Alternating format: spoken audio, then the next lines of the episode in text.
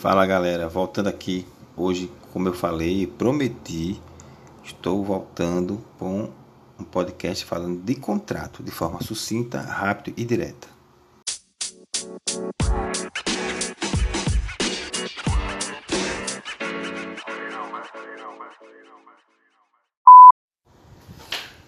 Vamos lá. O que é um contrato? Contrato é um documento essencial tá? essencial para o arquiteto. É um documento que especifica e comprova o seu trabalho de projetista, de arquiteto, os preços que você pratica, que estão nesse documento, e as formas de pagamento junto ao cliente. É a garantia para que você consiga é, fazer um trabalho com segurança jurídica. O que é que precisa ter um contrato? Bem, o que é que tem que ter no contrato, tá? No contrato tem que ter o seu nome, seu estado civil, número de documentação, número de CAL, CNPJ, se você tiver empresa, é seu endereço. Esse, esse cabeçalho que tem o nome de contratado, no caso você, tem que ter essas informações.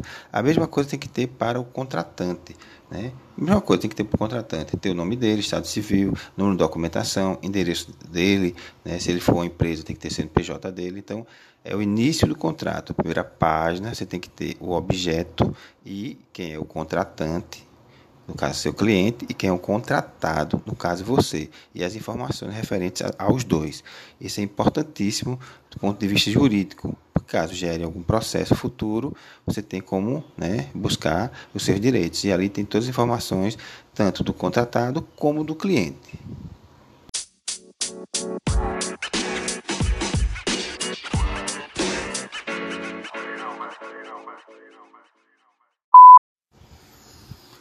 Bem, feita essa parte do cabeçalho, colocar todas as informações do cliente né, e suas informações enquanto arquiteto, você vai para o objeto, tá?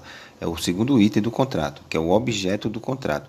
Nesse item, você deve especificar detalhadamente o objeto do contrato, se é um projeto, se é uma obra, uma consultoria, né, uma assessoria. Então, você tem que colocar lá que objeto é esse, tá? Bem claro. E você tem que fazer o quê? Você tem que buscar lá da sua proposta que você fez, né, esse objeto que já foi já discutido com o cliente lá atrás e trazer para cá. Então, essa é a função de uma boa proposta. Quando você faz uma boa proposta, você consegue extrair dessa proposta informações suficientes e claras e já discutidas com o cliente para ser inserido no seu contrato. Você entendeu a função de uma boa proposta?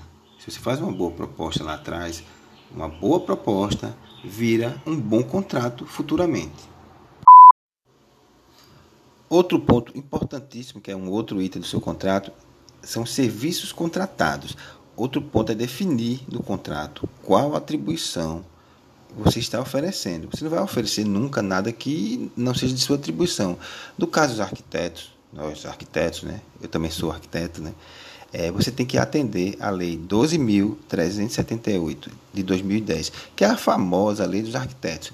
Então, assim, nunca vá oferecer para o cliente nada que não esteja dentro da lei, tá? Porque você pode ser no futuro processado. Então, pensa nisso. Lê a Lei 12.378 de 2010, entenda essa lei, entenda onde é está enquadrado esse serviço que você está oferecendo e cita no contrato, tá? Que o, o serviço, né, o objeto contratado e, e, os serviços contratados estão dentro do que prevê a Lei 12.378 para o caso dos arquitetos. Para o caso dos engenheiros, vocês têm que buscar lá que lei é essa para colocar lá, tá bom?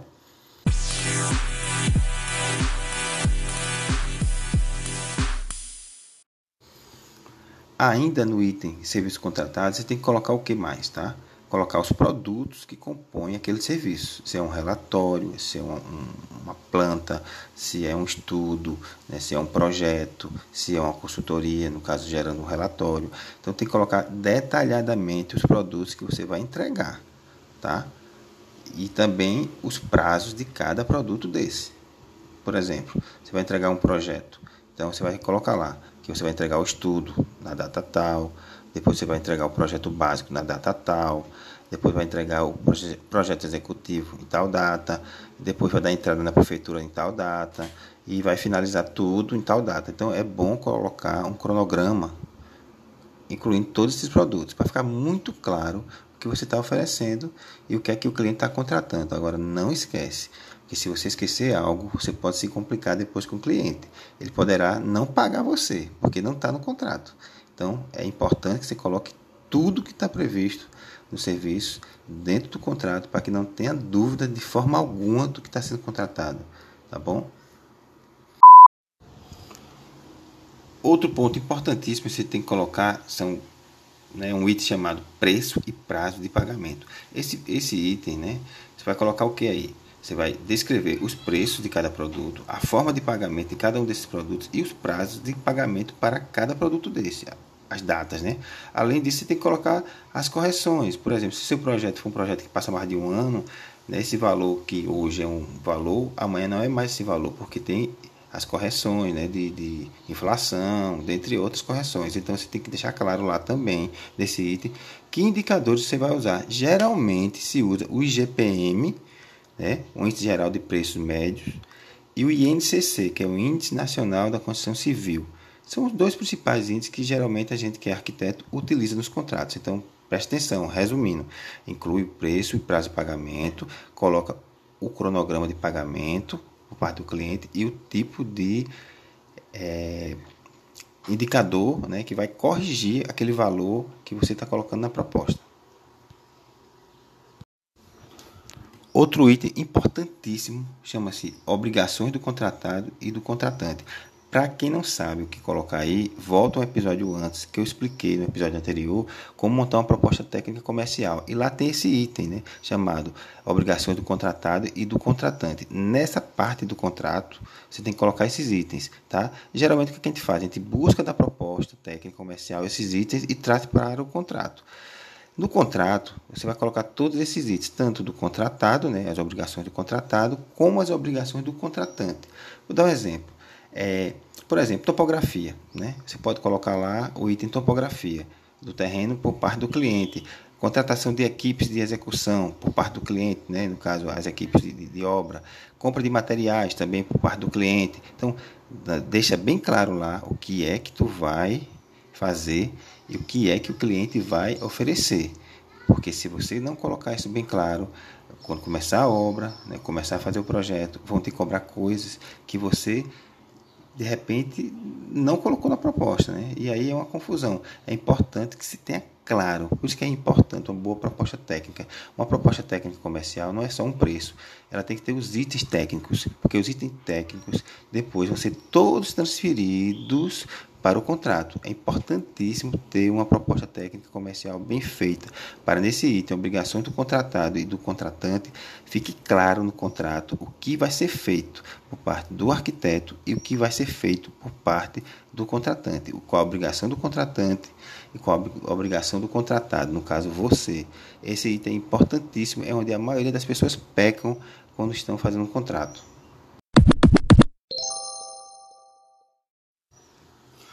Um outro item importantíssimo é você colocar uma cláusula jurídica dentro do seu contrato, tá? Serve para que essa cláusula jurídica? Serve para que o para o caso do seu cliente, né, o contratante, rescindir injustificadamente o contrato, ou seja, o cara desistir do contrato. Né? Então você coloca lá essa cláusula jurídica, que caso o cara venha, né, o seu cliente venha a desistir do contrato antes da conclusão integral do serviço que você está prestando, ele é obrigado a pagar uma multa Geralmente aí a multa é colocada 15, 20%, em média 20% do saldo a pagar do serviço. Por exemplo, se você é, prestou um serviço que custa 10 mil reais, um exemplo. Então, ele já te pagou 2 mil reais os 8 mil que sobrar, ele vai te pagar os 20% em cima do, dos 8 mil, entendeu? Então, assim, é importante colocar essa cláusula, porque é o seguinte, quando você mobiliza uma equipe para desenvolver um projeto, você tem um custo. Se o cliente desiste, ele tem que pagar pelo esse custo que você mobilizou. Porque você contratou as pessoas, você tem um custo fixo dentro do seu escritório, você tem um custo variável dentro do seu escritório. Não faz sentido algum ele não pagar. Então, é importante que se coloque uma cláusula jurídica dentro do seu contrato. Não esquece isso. Tem que ter uma cláusula jurídica onde o cliente, se desistir, vai pagar o percentual, né, geralmente 20%, em cima do saldo dos serviços que foram prestados. Né? Ou seja, assim, como eu falei, se o serviço é 10 mil e já pagou 2 para você, sobrou 8, ele vai dar, no caso, vai te pagar os 20% em cima dos 8 que sobrou, né, do saldo, né? Então não esquece, isso é um grande problema. Porque não faz sentido você contratar um monte de gente, contratar equipe, contratar pessoas, mobilizar todos os seus recursos e no final o cliente desistir. Isso tem um custo e tem que ser pago. Complementando um pouco ainda essa cláusula jurídica, o ideal é que você nesse item tenha o apoio de um escritório jurídico, de um amigo, advogado, tá? Para que você realmente coloque uma cláusula que ela seja legal. Que também não adianta você inventar alguma cláusula e depois é, chegar num caso de um processo, você chegar lá no fórum e lá o juiz anular essa cláusula. Então, é importante você ter alguma base. E qual é a melhor coisa? Você contratar um advogado, uma assessoria de advogado. Tem muitos advogados que, que fazem contratos por arquitetos. Então, você pode ter um contrato modelo, né? para serviços similares, onde você tem uma cláusula lá que você sabe que não vai ter problema jurídico nenhum. Isso serve não só para é, o cliente, tá? Você também tem que colocar nessa cláusula que se você não cumprir com o que você está colocando ali, você também vai ser penalizado em devolver dinheiro para o cliente. É uma via de mão dupla, tá? Não é apenas de um lado, é dos dois lados. Então você tem que ter sua responsabilidade e o cliente a dele. E ambos atuar de forma profissional. Outro item importantíssimo: seu projeto é autoral, né? seu projeto, seu serviço né? É autoral. Então inclui lá no contrato um item chamado autoria do serviço. O que, é que você vai colocar lá? Você vai colocar aqui, você, arquiteto, possui os direitos autorais pelo projeto de arquitetura em todas as suas etapas, não sendo permitida qualquer alteração no projeto ou na obra dela resultante. Ou seja, você não vai, você não vai é, permitir que as pessoas alterem seu projeto, tá? Porque um projeto é algo que está garantido pelo direito autoral, tá? Então, assim, bota por escrito de que ele não pode mexer. E caso ele mexa, tem que ter seu consentimento. É por isso que às vezes o pessoal fala, ah, vou mexer na fachada. Aí o pessoal fala, não, não pode, porque tem que consultar o arquiteto. É exatamente isso. Tem que consultar o arquiteto quando se for alterar. Isso mesmo depois da obra entregue, tá? E principalmente se for uma obra histórica, se for uma obra antiga, né?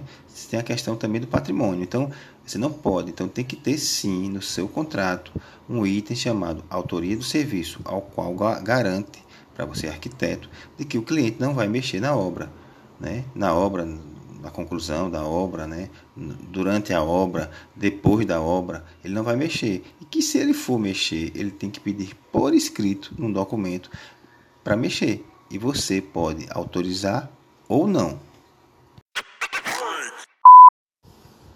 E já estamos chegando no final. Então, lá no final do contrato, você coloca o quê? Você coloca o foro. O que é o foro? É o local onde vai ser julgado, né? Caso é, tenha algum problema no meio da obra, né? Durante o projeto, né? Você vai colocar o foro, o foro para o caso de ocorrer um processo jurídico em cima de você, ou você mover um processo em cima do cliente, tem que ter esse foro. Né? Onde é que vai ser julgado? Né? No caso, a gente está em Maceió, então seria o quê? Seria o foro de Maceió aqui, escolher a comarca e dizer, ó, vai ser em tal foro, né? vai ser em tal local, que pode ser julgado né? em qualquer é, instância jurídica da cidade de Maceió. Então você tem que estar tá, tá lá descrito qual é o foro, tá? Então é importante ter isso também. E por fim, a última parte do contrato, né? onde vai constar a sua assinatura, a assinatura do cliente e pelo menos de uma a duas testemunhas. Outra coisa, tá? É importante que ao final de tudo isso, é quando você for é, conversar com o cliente para ele assinar o contrato, ele assine, né? são duas vias, uma via fica com você, uma fica com o cliente, toda, todas as duas assinadas, e você consiga levar esse contrato para um cartório para ser registrado tá? É importante ser registrado em cartório. Tudo bem, se for um pequeno serviço, né? Até não precisa, mas se for um, um serviço maior, né? um serviço de, de um porte, né? de um valor significativo, é importante sim. O ideal é que todo contrato que você fizer você tenha uma assinatura reconhecida em cartório, porque te garante, é muito melhor. Outra coisa, é um instrumento que vai te servir também para quando tu for ter né, de tirar tua RT, tá lá, né, que tem um contrato, né, tem tudo certo. Então é isso, tá, gente? Espero que vocês tenham gostado. Ficou um pouquinho longo, mas eu tento passar de uma forma que seja um pouco mais detalhada, né? que seja um pouco mais profunda, que a gente entenda um pouco mais. Aqui, que eu estou colocando, não é nada mais, nada menos do que o dia a dia do arquiteto. A minha ideia aqui não é fazer discussões de, de, de, de acadêmicas ou discussões, é, é vamos dizer assim, muito. É,